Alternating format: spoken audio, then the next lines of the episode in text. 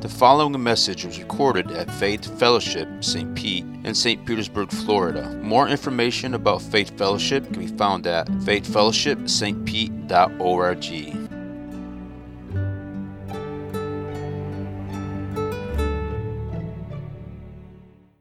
Good morning. Happy Father's Day. Father's Day is, I think, uh, an amazing day, an important day, but also it's a day that I think has a, a, a ton of different emotions and mixtures. You know, all of us uh, have had different experiences um, with our fathers or perhaps um, being a father. And so for some of us, you know, um, Father's Day is awesome as we remember fond memories with our dad you know, perhaps learning to, you know, play baseball or play a sport, or our dad loving us, walking alongside of us. You know, others of us, though, Father's Day is uh, a, perhaps a difficult day because our father maybe wasn't there. You know, maybe they skipped out and they, they left. And so Father's Day is one where it's just kind of like a void, you know, or your dad was there, but he wasn't. You know, he was physically present, but emotionally he was distant. And so, you know, Father's Day is there. You're, you're, kind of left with this mixed bag of saying, man, you know, I guess I'm, dad, I'm glad dad was here, but he wasn't really there. Um, you know, for, for others, uh, Father's Day is, is hard because, you know, um, a lost father, you know, father that is no longer here. Um, for others of us, though, Father's Day is, is a celebration. Is perhaps you know you are a father, and so you know I know that there are new fathers here, and so and so it's a it's a celebration. Um, for some of you, the the role has changed from father to grandfather, and so and that's a, a an awesome celebration to be had. And and for others, uh, the role of father is one that is a spiritual father. And we see that with Paul, especially in the New Testament, of this role of pouring in and shaping and molding young lives. And so we realize that fatherhood, um, it, it comes with a mixed bag for all of us, that all of us have different experiences with it. And so my hope and my, uh, my goal today is to kind of lay a, a, framework. You know, we're going to look at what's God's vision for fatherhood and what does it look like for us to celebrate that. You know, how can we celebrate it um, when we have, you know, all of us have a different mixed bag of experiences and emotions attached to uh, to fatherhood. So first, let's let's talk about why is fatherhood important. And I'm going to share a story that my dad actually shared with me. Um, but back in February of 2000, BBC reported a story uh, in uh, southern South Africa, and uh, bull elephants and rhinos live amongst each other all the time you know? And so in the wild there's very uh, it's rare that there's ever any kind of violent interaction but for whatever reason in this particular park uh, they had a, a, very large group of young bull elephants. And their parents they were orphaned. Their parents had their father they had been taken from them. And so uh, in a period of around 10 years these uh, young bull elephants as they grew in size their aggression grew also and in a period of 10 years, there were about 36 rhinos that they killed. And so these elephants would get together and they would roll over rhinos and they would stomp them to death and they would tusk them through. And so, you know, I mean, the game wardens, everybody is kind of, they're putting their heads together like, what, what's going on? Like, how in the world is it that we can stop this? And they had found that something similar had happened in a different park. And so when they went there to say, hey, what have you guys done? Um, the park found that the solution that they had come up with was that they introduced six full grown adult male bull elephants. And those full grown adult males put in check all those young adolescent bulls, and those killings stopped. And so they immediately said, "All right, we're going to send us 10, you know, we need 10 adult bulls like ASAP because we need the rhinos to be, stop being killed." And I think it shows that this this principle is true and we see it in our society is that God intended for fathers, for father figures to matter, to make a difference. And they do. They're intended to lead, they're intended to guide, they're intended to set the standard for what it means to live appropriately, to live a life that matters. And so we see this, you know, just a, a couple, uh, I want to share some stats on fatherhood. So the, the need for fathers. In 1960, only 10% of families uh, were without fathers.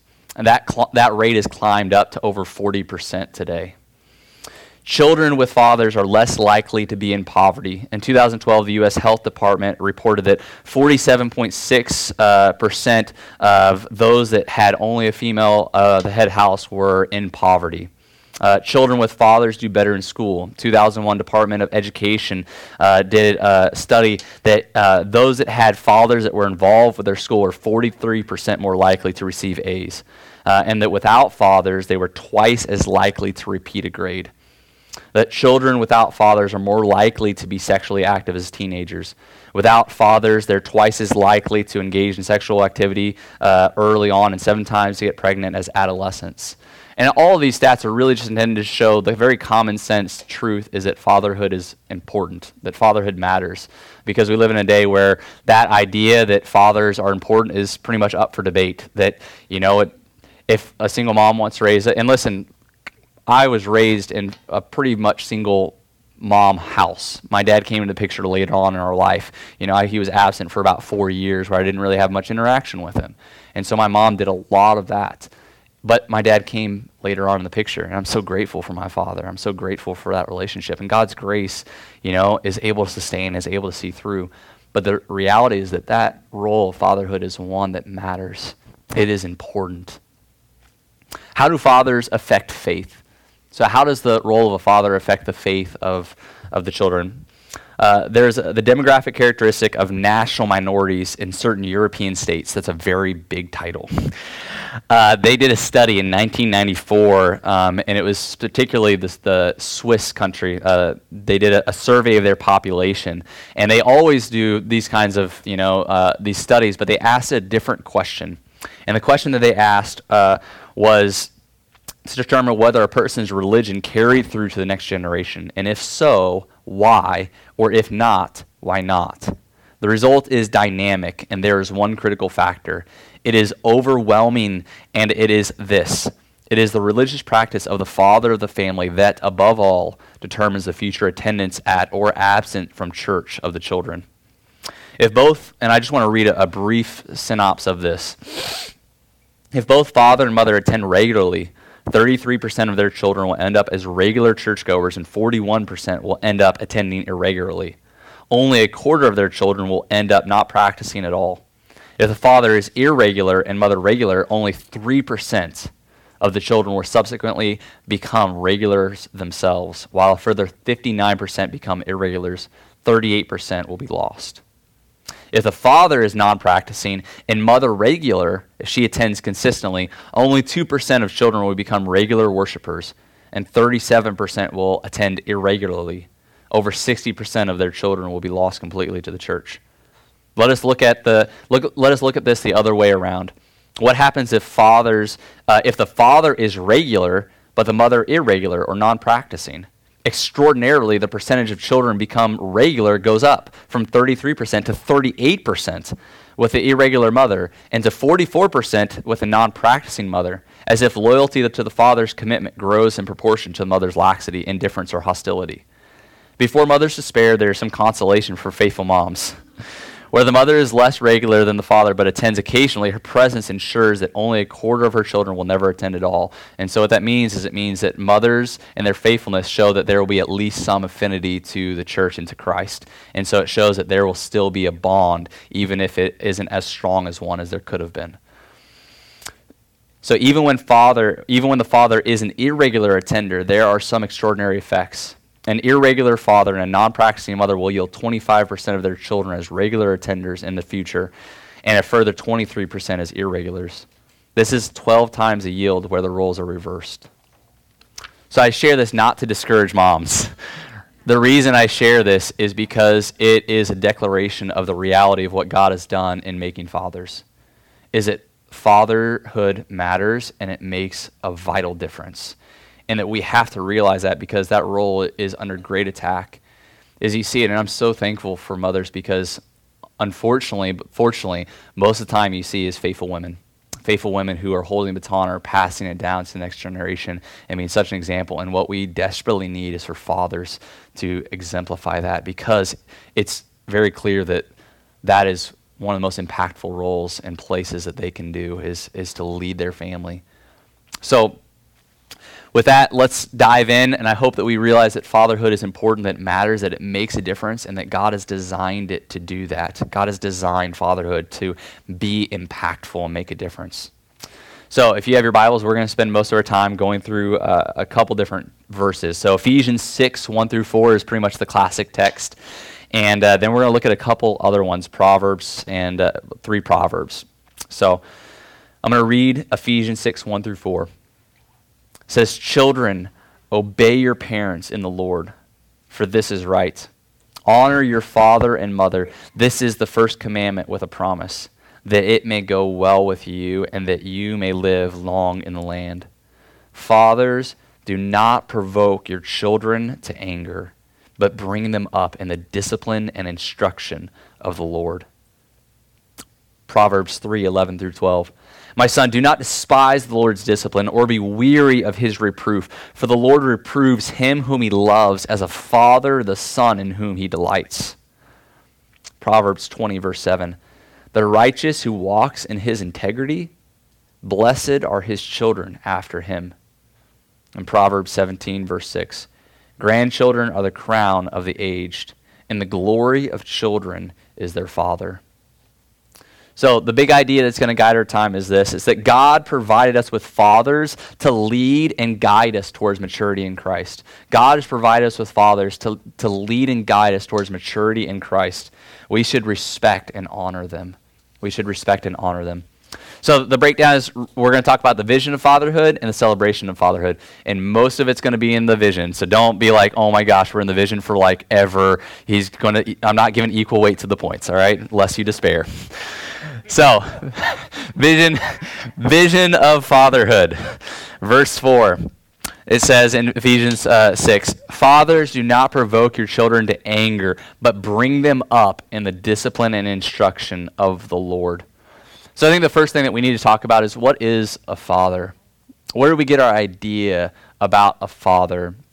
We live in a, a culture and a time where roles are very much in flux, and basically the individual decides what that role means.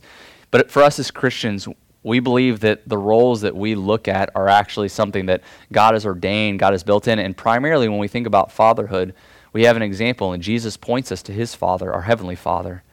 And so when we look at fatherhood, we aren't just drawing from the air, picking out different ideas and things of what we think fatherhood looks like, but we actually have an example in our Heavenly Father. And so, what does it mean that God is our Heavenly Father? How do we learn about fatherhood by looking to Him? Well, obviously God is the creator of all, and so we have that there's some similarity between biological function of a father and also God's creation. You know, God created, and therefore He is, in, in one sense, the father of all. But you see, the Bible really talks about the fatherhood of God in a much more unique sense. It very rarely talks about the fatherhood of God as his creative ability. It's more that he is the father because of his special relationship to his people. And so I think that there's three things that help us see God's fatherhood and its uniqueness. The first is God's fatherhood is found in his personal knowledge of us, that he knows us intimately. It's also found in his personal love towards us. And it's also thirdly found in his personal guidance and responsibility of us. So we see that when Jesus is talking in Matthew 7, one of the most sobering passages in, in, I think the whole Bible. He talks about people that were deceived. They they thought that they were Christians, they weren't. And they come to him at the very end, you know, after they've died, they come to him and they say, "Didn't we do all these amazing things?" And the critical factor is that he says, "I never knew you. I never knew you." And so, what it means that God is our Father is it means that God knows us. It means that He doesn't know just about us, but there's this intimate, connected relationship. Jesus talks about it as this, like, one of the, the clearest ways he describes is the shepherding role that we know his voice and that he knows our name that he knows us intimately and personally.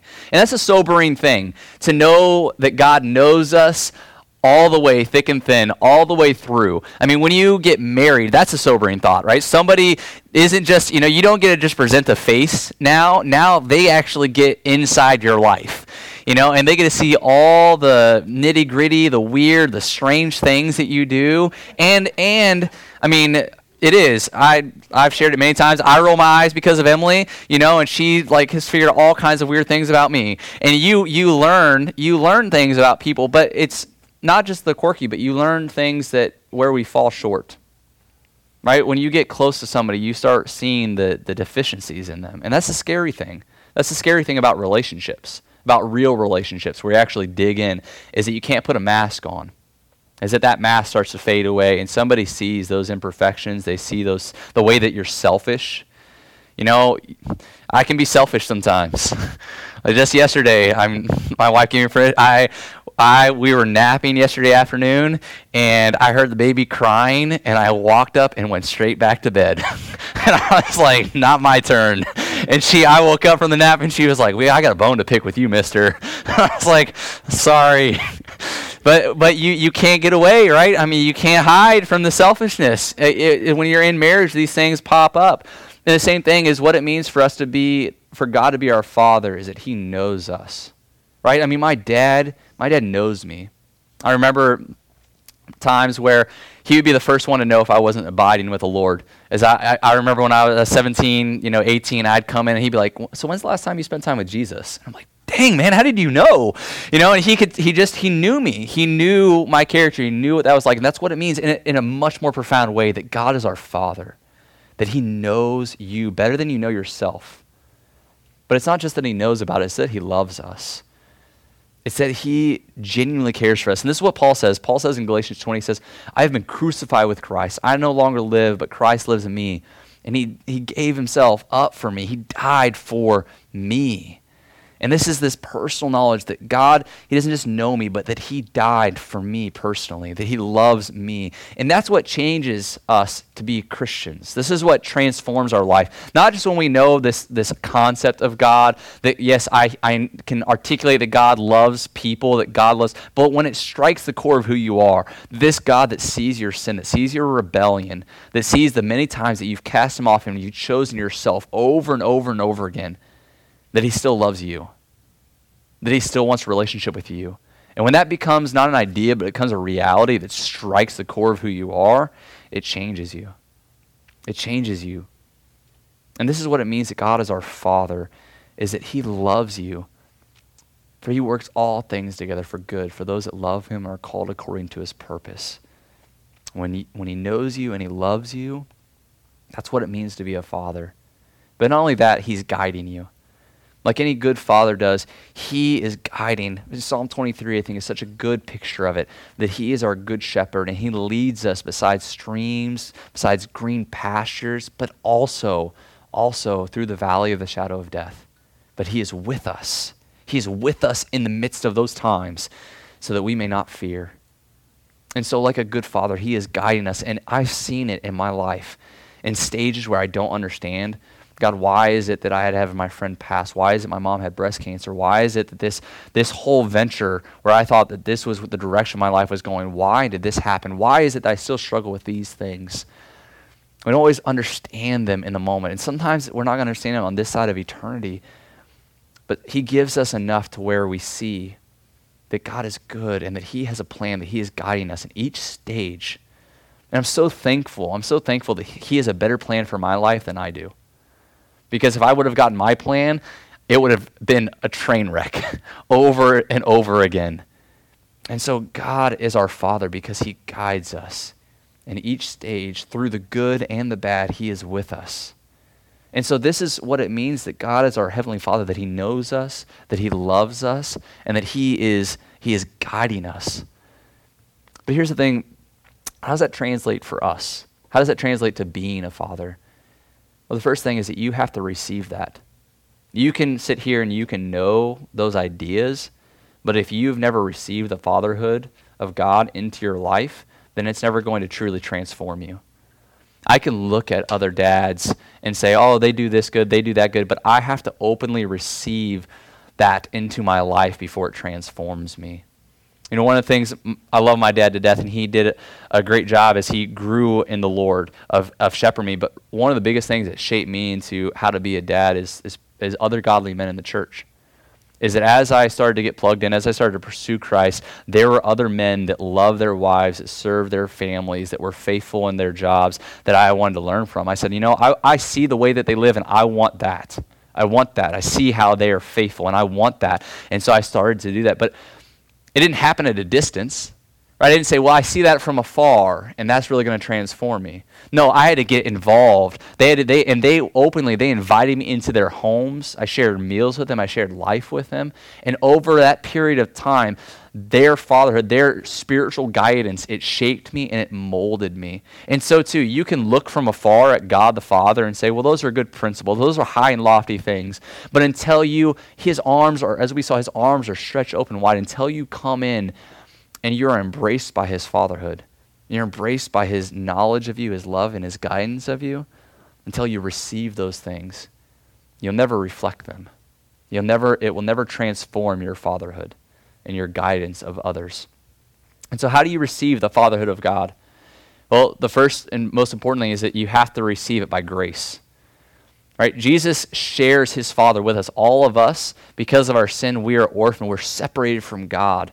And so, in one sense, He's our creator, but He's not truly our Heavenly Father because of our sin and our brokenness. And so, it's by grace that we are saved. And listen, this is such a. We hear all the time, you hear all the time from me, but go talk to non believers. I mean, if you have relationships with non Christians, that idea doesn't make any sense because we perform. Our actions are what dictate our identity. I mean, you talk to people, and that's what they think Christianity is. They confuse Christianity with religion almost all the time. Is that what it means to be Christian? Is it means that I do good things, I'm a good person, and therefore God loves me. And you see, that's the exact opposite. Is that you'll never truly receive God's fatherhood if you think that you have to perform in order to get it. God's fatherhood is a gift given by grace. And the only way that you can receive it is by trusting that Christ is the one that is able to give it to you. That, that He died for your penalty, that he resurrected from the dead for your new life, and that by trusting in him alone, that he gives you the gift of God's fatherhood. And that changes you. I know for me, it changed it, how I felt. It changed my emotions, but it changed the reality. Is that there was a new identity that He gave to me, and it began to reorient who I am and therefore how I act. And so you have to receive God's fatherhood by grace, realizing it's a gift by faith in Jesus Christ alone. So, how does this practically impact us as earthly fathers? Right? We've received the fatherhood of God. How do we reflect it? What does it mean for us to reflect God's fatherhood? Well, I think one of the first things that it means to be a father is it means to be a leader. As we saw in the stats above, that fatherhood Listen, you cannot be a leader in every other area of your life. I mean, you might be a terrible leader when it comes to your workplace. You might be you have no influence when it comes to your friends. I mean, you you could have like I mean be the least influential person that you could possibly be. The moment you become a father, you immediately have a massive amount of influence. God has given you a role and a gift of leadership to guide, to mold, to serve. So how do you lead, though? And that's the question. How do you lead? You ever no- notice the difference between what's the difference between a, a, thermometer and a thermostat? Come on, audience participation. What's the difference between a thermometer and a thermostat? Control. Control. Control, right? What does a thermometer do? It tells you the temperature, it just reads it, right? So a thermometer is constantly adjusting to its surroundings. And so it doesn't really matter you know, it, it, if it's hot, it reflects the temperature of the hotness. If it's cold, it reflects that temperature. What does the thermostat do? Sets it. It controls it. It sets it. In our leadership, are we thermometers or are we thermostats? Do we merely reflect the culture around us and are molded by it? Do we constantly sway depending upon who we're, who, who we're around or where we're at? or what time we live. And I think that's one of the biggest ones. Are we most affected by the time period that we live in? Or are we more impacted by the God that we follow? And so, how do we not be thermometers and be thermostats? How do we help to set the spiritual climate in our homes? How do we seek to set the leadership in our families and around us? I think the biggest way that we do that is through conviction. Is that what the difference between people and leaders and, and fathers that are thermostats versus thermometers is that fathers that are thermostats that set the spiritual climate for their families do so because of conviction. They have conviction about things that are unalterable. They have lines drawn in the sand and they say, I will not pass this. This is true. I will not bend. I will not sway. I will hold fast to this because this is a non negotiable. This is so vital and so important to me. And that is the difference. And I think that that's what every son looks to his father for. Is they look to their father to see what it matters, what is important, what is worth giving my life to, what is worth spending my time and my finances on. And they look up to dad for those things. And so they have an opportunity. Are you going to live a life of conviction? Or are you going to live a life of temporary pleasure, giving sway to whatever seems appropriate at any given time? And so I, I want to talk briefly about uh, some things that I think should help us, that we should have conviction on. As fathers, the first and foremost thing that we should have conviction on is that God is worthy. That God is worthy, that God is beautiful, that God is good. Because listen, if you don't have conviction that God is worthy of your life, is worthy of your time, is worthy of your finances, then you're kidding yourself if your kids will. I mean, that is one of the most dangerous things I, have unfortunately seen a lot in youth ministry is that I see a lot of parents that send their kids to church or they send their kids to a youth camp and they think it's their job to spiritually prepare them. But yet their kids come home and it's a joke in their house. Their parents maybe go to church, you know, once every four months or Christmas and Easter, and they think that, because they sent their kids off to Christian school or to some spiritual camp that their kids are going to become serious about Christ. Their kids look at their parents and see that it's a joke to them. It's, it's things that kids play with, it's not things that adults take seriously. And so, the biggest and most important thing for you as a father is that you personally have to believe that Christ is worthy.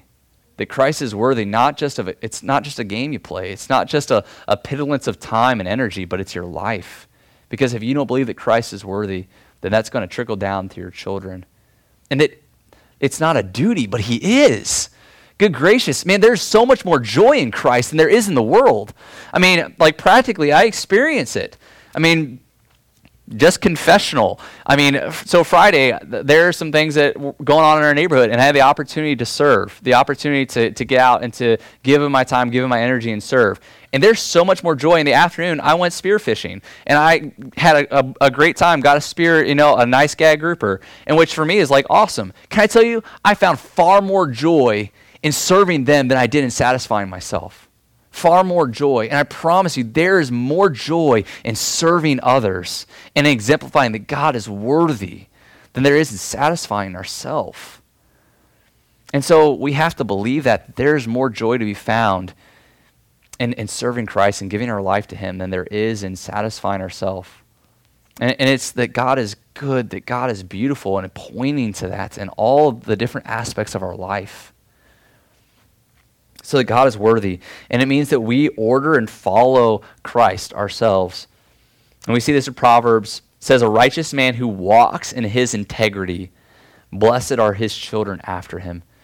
And that word integrity, it means to be a whole unit. It means that you don't act differently when you're around different people, right? That when you're around this group, your language, your mannerisms, your values change. And when you're around this group, you act like, you know, you're very holy and that th- these things are very important that you are the same person everywhere you go.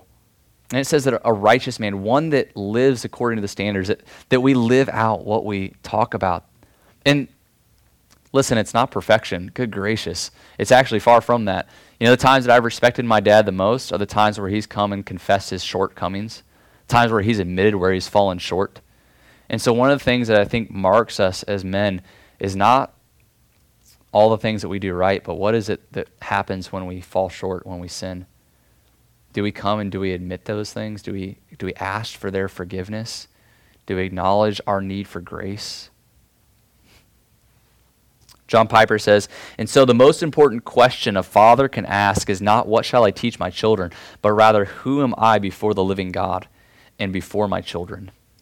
And so the question is, is we can we can play a game for a little while, but what you sow, you will reap it. And we see that in children especially. is that over time, what you begin to sow, it will begin to sprout up. And man, I'm so glad that God is gracious and that He is sovereign and that He can break those chains. Man, because some of you are sitting here testifying, you're thinking about your families, you're like, man, I'm so glad that God broke that chain in my family and that He's using you to set your family free and to begin to leave a different legacy than what was, was left to you. And so grateful for that. But you can continue and you can make a, a greater impact for your family.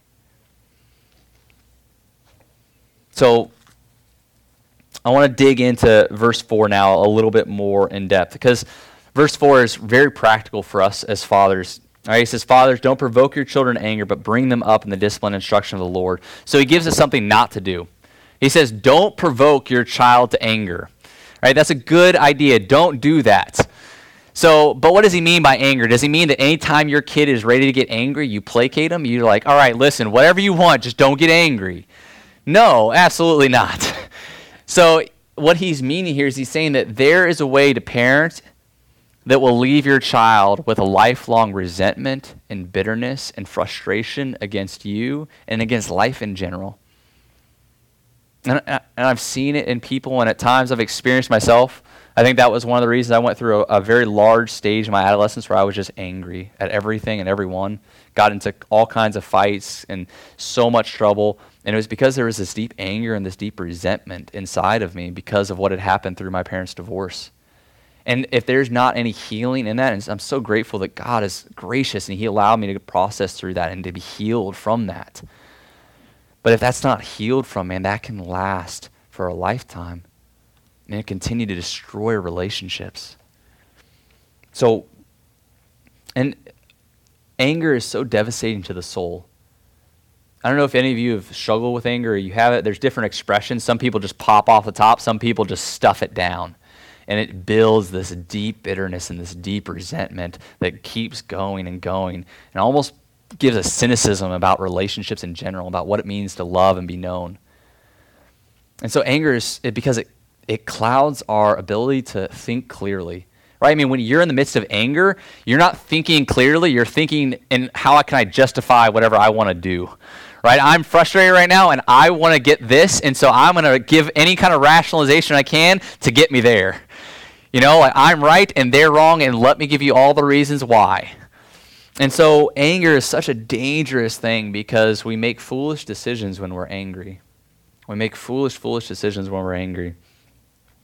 So if it's not not making someone angry. Because here, if you love somebody, if you really love somebody, there are going to be times where you get angry at them or they get angry at you.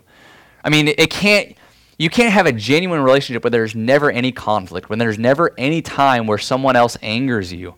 Because, I mean, you look at how Christ operates, and there are times where what he does or how he operates in our life is going to frustrate us or we're not going to understand it. And so it's not it's not never making sure that your children your children are going to be angry at you sometimes right? You're going to lay down boundaries and lay down rules and they're sometimes going to be really frustrated that you did that. You know they want the cookie now or they you know they want to go out with their friends at this time. I mean whatever it is there are going to come times where you have to say no you have to draw those boundaries so so how is it how is it that we are not to leave our children with a settled disposition of, of bitterness or of resentment. Well, I think that he comes and he says that we are to do it. Well, let me say a couple things. First, I think that it matters, fathers, how do you handle disrespect? So I think that's a huge thing. How do you handle when someone disrespects you? Because that's a big thing. At least for me, that's a big thing. Is when I feel disrespected, then the anger starts to pop up, right? So, what do you do when you're disrespected? How do you handle it when your kids don't obey you, when they don't do what you've called them to do? Because that's a huge thing, because how you handle that can leave a lifetime impression upon your children. And it's not always what you do, but it's how you do it. That's something I've, I've grown in realizing is that you can say the right thing, but if your volume is too loud or in the way that you express it is wrong, that will leave a big impression upon them. And so, what do you do when you're disrespecting? How is it that you express that? How do you speak and you treat your children when they have failed or fallen short? The second thing I think that helps us realize, like, how do we not leave our children in this place of resentment and of bitterness, is that he says that we're to bring them up in the discipline and instruction of the Lord. And I want to focus on that in the discipline and instruction of. So, what this is, is that this is a balance between training and instruction, or of nurture and admonition, right? This, this idea of discipline is this idea of firmness that when, when you're raising up a child, there has to be this sense of firmness, this sense of structure, the sense of this organization, right? That this is how things are going. There has to be these set boundaries, or else they, they're not able to truly grow and truly thrive. But at the same time, it can't just be firmness. It can't all be firmness, but there has to be counsel, there has to be admonition, there has to be encouragement and loving and building up. You have training and discipline firmness of boundaries, and then you have instruction or counseling, listening, coaxing, loving, bringing them along. And what happens if you don't have the right balance between these two? Right, what happens if you're just all discipline and you discipline in anger and in frustration? You're going to leave your kids with scars. They're going to be wounded by their father. They're always going to be scared. They're not going to come to you because they don't feel safe. They're not going to confide in you. And therefore, they're going to have a really hard time when it comes to marriage or it comes to close relationships actually opening up because they're worried about how, how they're going to be received or what's going to happen. They're, they, and they're going to, sometimes they, that gets pushed onto God the Father.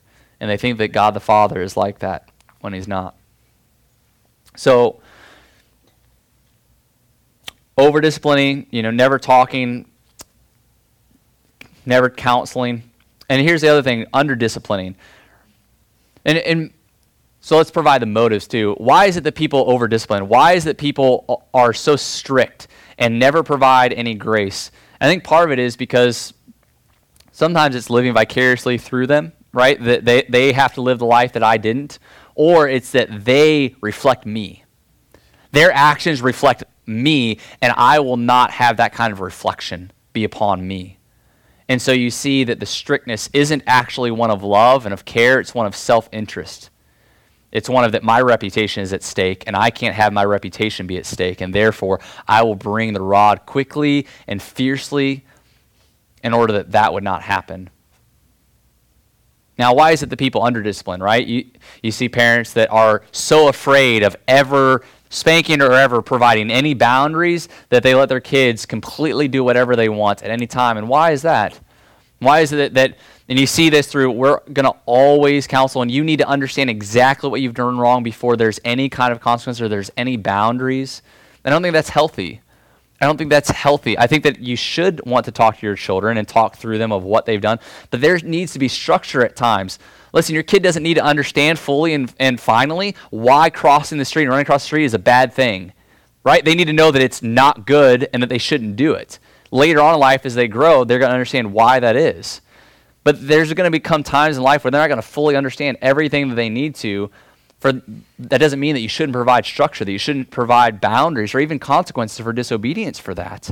That's something that's growing in. But sometimes we underdiscipline because we we desire our children's approval of us because we've confused parenting with friendship. Because we don't really truly have good social peers around us. And so we are searching for that longing for that fulfillment in our children. And so we turn to them for validation, we turn to them for fulfillment, and we are no longer able to be capable parents. And so we, we never discipline, and it hurts them so drastically. It hurts them. They need, they need to be loved, they need to be cared for in a way that sets them free. And we see this, this next part is that you're to bring them up, right? So you're to bring them up. Bringing is a process, right? The point of parenting is to lead them into maturity, is to lead them independence. It's not to have them staying with you until they're 40. Right? That's that's not the goal of parenting is for your kids to live with you in your basement when they're 45. Right? That's that's not the ideal. Obviously, you know, I mean, there are extreme circumstances out there, but they're very rare. Very, very rare. So the goal is to help them to, to reach maturity, to be independent. And what this means is that's a process. That's a process of developing them. And it's two things. Is one, they shouldn't be just shoved out. I mean, you have, you have some parents who are like, can't wait, get out. Right? I mean, give, giving them the boot. And so listen, it's it's It's not this desire for radical independence and I'm going to I'm going to get rid of. And in some ways it doesn't look like I'm just going to kick you out of the house, but it looks like it looks like not allowing kids to be kids. And, and this is so sad is that you see sometimes children's child, childhoods are stripped from them because of maybe fighting within the family or they're given roles or expectations that they shouldn't have. And so it's trying to redeem that and allow them to actually be children and not be adults too soon. But it's that process of slowly and surely bringing them along and over time communicating more and more and giving them more and more responsibility so that by the time they sh- they're ready to leave the home, they're fully capable to. And that's not the role of the school. That's not the role of the church. That's the role of the family. That's the role of dad and mom to equip their kids to be ready for those kinds of responsibilities. So you need to sit down and talk with your children and lead them in that. So it's not it's not kicking them out too soon. It's not giving them too much responsibility, but at the same time, it's not and you see this unfortunately in our culture growing on. Parents that enable parents that say, listen, we're going to protect you and we're not going to let you fail. We're not going to let you fall. We're not going to let you go through hard times. Instead, we're going to smooth every bump. And you're never going to really understand what that means. And listen, that's not helpful either. And when you see that in the eagle's nest, when the chicks refuse, the parents kick them out. They get them out. They say, listen, it's time to fly, and you're going to have to learn. You're going to have to learn. Because that's where true, and I'm so grateful that our Heavenly Father does that. Does not our Heavenly Father do that to us? He, he at times puts us through extremely difficult situations because you're going to only learn to fly if you're, if you're put through this. And we have to allow children to go through those things. It doesn't mean that we don't care. It's, in fact, the opposite. It means that we do care. It means that we do care and we trust our Heavenly Father more than we trust ourselves. And that we're able to give them over to Him. And so I think that it's, it's these things, it's this process of bringing them along. And listen, there's a, there's a lot of grace in that. Good gracious. There's a lot of grace because all of us, we need a community to figure it out. No, no one of us has an imperfection. I mean, I've got lots of experience with a four month old, so, you know, I mean, I, I, have got so much to learn, and I'm so grateful that I get to share, you know, life with you guys. You know, some of you have done this for many years. I'm so grateful for your experience and for your love, you know, because there's lots of areas I'm going to blow it. the last part is is that we're to do it of the Lord, right? You're to bring them up in the in the instruction and the, the discipline of the Lord. And so the goal of this is that they would they would grow in Christ. And I hope that when you think about what do you dream your, for your children? When you think about your children at age 25, 30, is the thing that you're thinking about their financial freedom?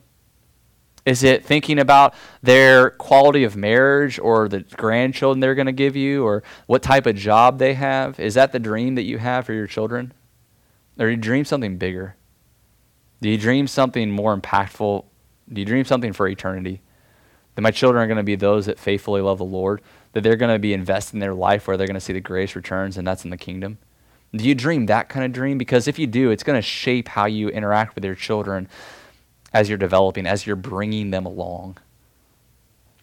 And so, three things that I think if, if your goal as a parent is to raise up children that love Jesus, then three things I would say. First, be committed to pray for them. And you can't save your kids. I don't care who you are, I don't care how godly a life you live. You can't save your kids. You can't ensure that they're going to be Christians. That's a humbling thing for every single person. You know, I pray, and before Theo was born, I've been praying for him that he knows that he knows the Lord, that in all of our parenting, we're seeking to point to Him. But that's something only God can do, and so I pray for his salvation. And every night, I mean, I'm praying for him to come to know Jesus. Second thing is, you need to share your testimony with your kids.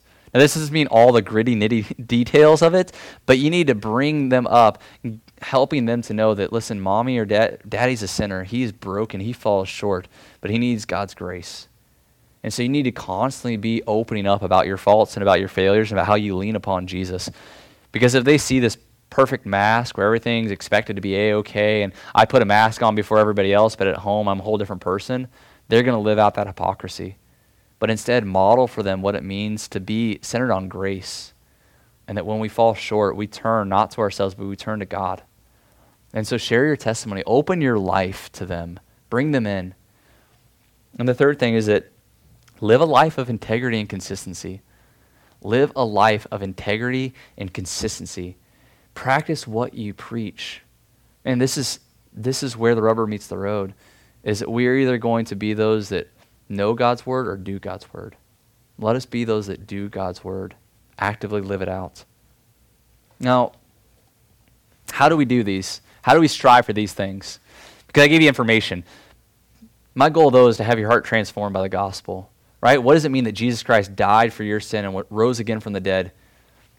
So, the gospel, the good news that though you're broken, you're still loved, it, it is the very power that allows us to do all of these things. So, if you're over disciplining, right? You're finding your validation your children, eh, you're finding your validation in protecting your reputation, right? You they have to be perfect, they have to be right. The, the reason you're doing that is because you haven't believed the gospel. You haven't believed that your identity is found in Christ and what he has done for you, not in your performance. You're still living out a work salvation through your children. And you're thinking that, man, if my kids are just good enough, then I'll get the approval that I so need rather than saying, because Christ is good enough, I get the approval and the fulfillment that I'm so longing for. Your problem is one that you're not believing the gospel, you're not believing grace. If you're under disciplining, you're needing your children's affirmation. You need them to validate you as a person. Why? Why do you need that? It's because you are not finding your validation what Christ says of you. You're not believing that He really says that you are loved, that you're really worthy because of Jesus and you're instead going to other false gods. And listen, it's going to destroy your children if you're seeking their validation. They are your children might be great children, but guess what they're terrible at? Being God. They suck at it. They're really terrible at being God. And so don't put them in that position because they're going to fail at it. Overly dependent, right? You're if your children are staying with you, right? And and you you're once again you're using your children for something they can't give you. Only Christ can. Same thing, pushing, pushing them out too soon. Listen, Christ's grace enables us to give of ourselves. It enables us to die to ourselves, to, to sacrifice ourselves for the betterment of our children. It's, just, it's not about us. It's about dying to ourselves that they might grow. And that means that we, we might at times have to do hard things. We might have to take on heavier loads in order that they would still be able to be children, that they wouldn't take that on too soon. And the last thing is that the gospel gives us a genuine testimony. Is that when we really believe the good news that Christ died for our sin and rose again from the dead, that allows our testimony not to be something that's a fraud, but allows it to be true and to be genuine. His grace comes in and really does show our sin. And then we really can tell them that God has healed us. So I hope you see that the gospel is what changes us. It enables us to be good parents, it enables us to be good fathers. So, the last thing now we're in part two, right? And this is only going to be short. This is not going to be as long as the other one. So, how do we celebrate fatherhood? How do we celebrate it? I think three things. First, I think the way that you can celebrate fatherhood is if you're a child, I think it's through obedience and respect. I think fathers feel greatly honored. If you're still if you're a kid and you're still in the home, the way that you celebrate your dad is by obeying him. Can I tell you that when you obey your dad, he's going to feel honored and he's going to feel respected by that? And so choose to do that. Choose to respect. And if, listen, if you're out of the home, like I'm out of the home, I mean, I'm not, you know, love my dad, but I'm not no longer obeying my dad. But I respect him. I respect him. And so when I'm going through things in life, I call him. I say, hey, dad, what do you think about this? I want your, I want your advice. I want your input. You matter to me. It means I give him time. And so I, I, I call up and I'll give him time, even when I'm busy or things are hectic. And so I want him to know that, that I respect him. Listen, if you don't have a biological dad, or your relationship with your biological dad is, is broken, I want you to, you need to find someone that is able to pour into you, that's able to mentor you, that's able to be that kind of father figure in your life. That's vital. That is so important. That's transformed who I am. So obedience and respect the next way that we can celebrate Father's Day is by forgiveness and reconciliation. I mean, some of you, you have not been able to forgive your dad. Your dad has done things or has not done things, and it's scarred you. And so I want you to be able to celebrate Father's Day by forgiving, by actually choosing to let go of those things. And if it's possible, to maybe even pursue reconciliation. I know for me, There are times where my parents divorced and things were harmful and hurtful, and there are times where my dad and I sat down and talked about that. And it's been so healing to our relationship to be able to talk through some of those things.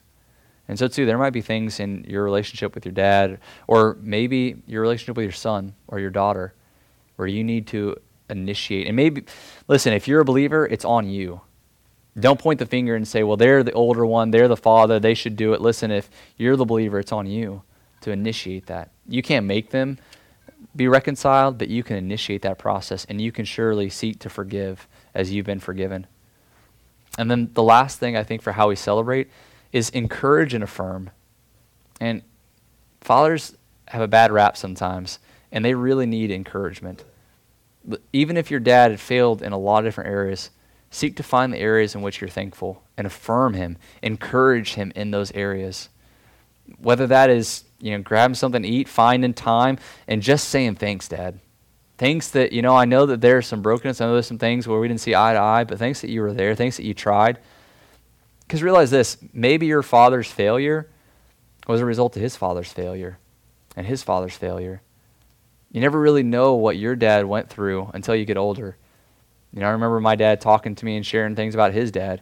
And even in processing the sermon, I got to think, and man, like I didn't really know what my dad went through with his dad, what, what, how his father impacted his ability to father.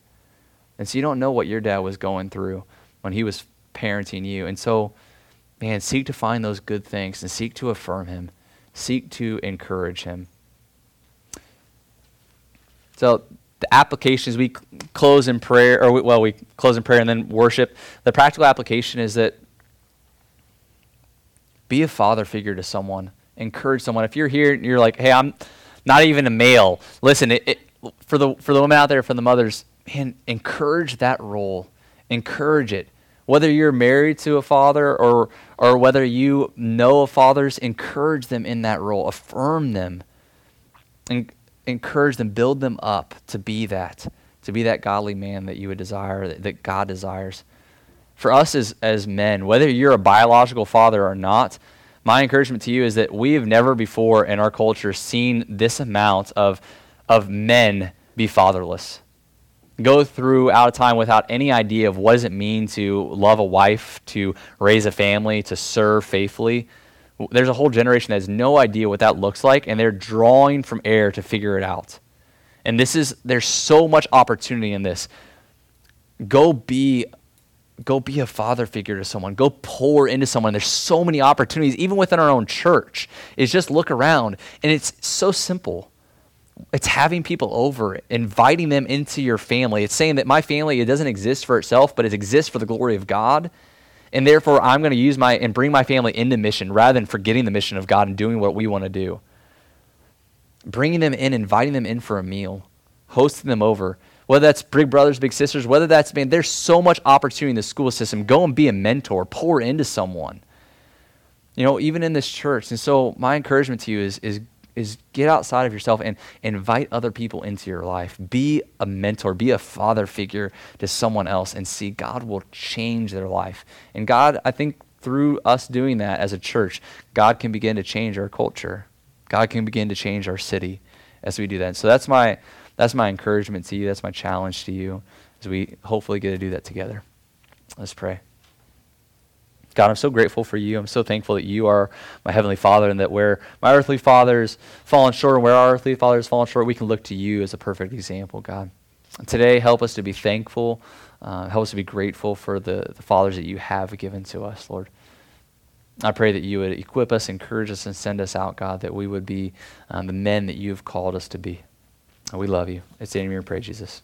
Amen.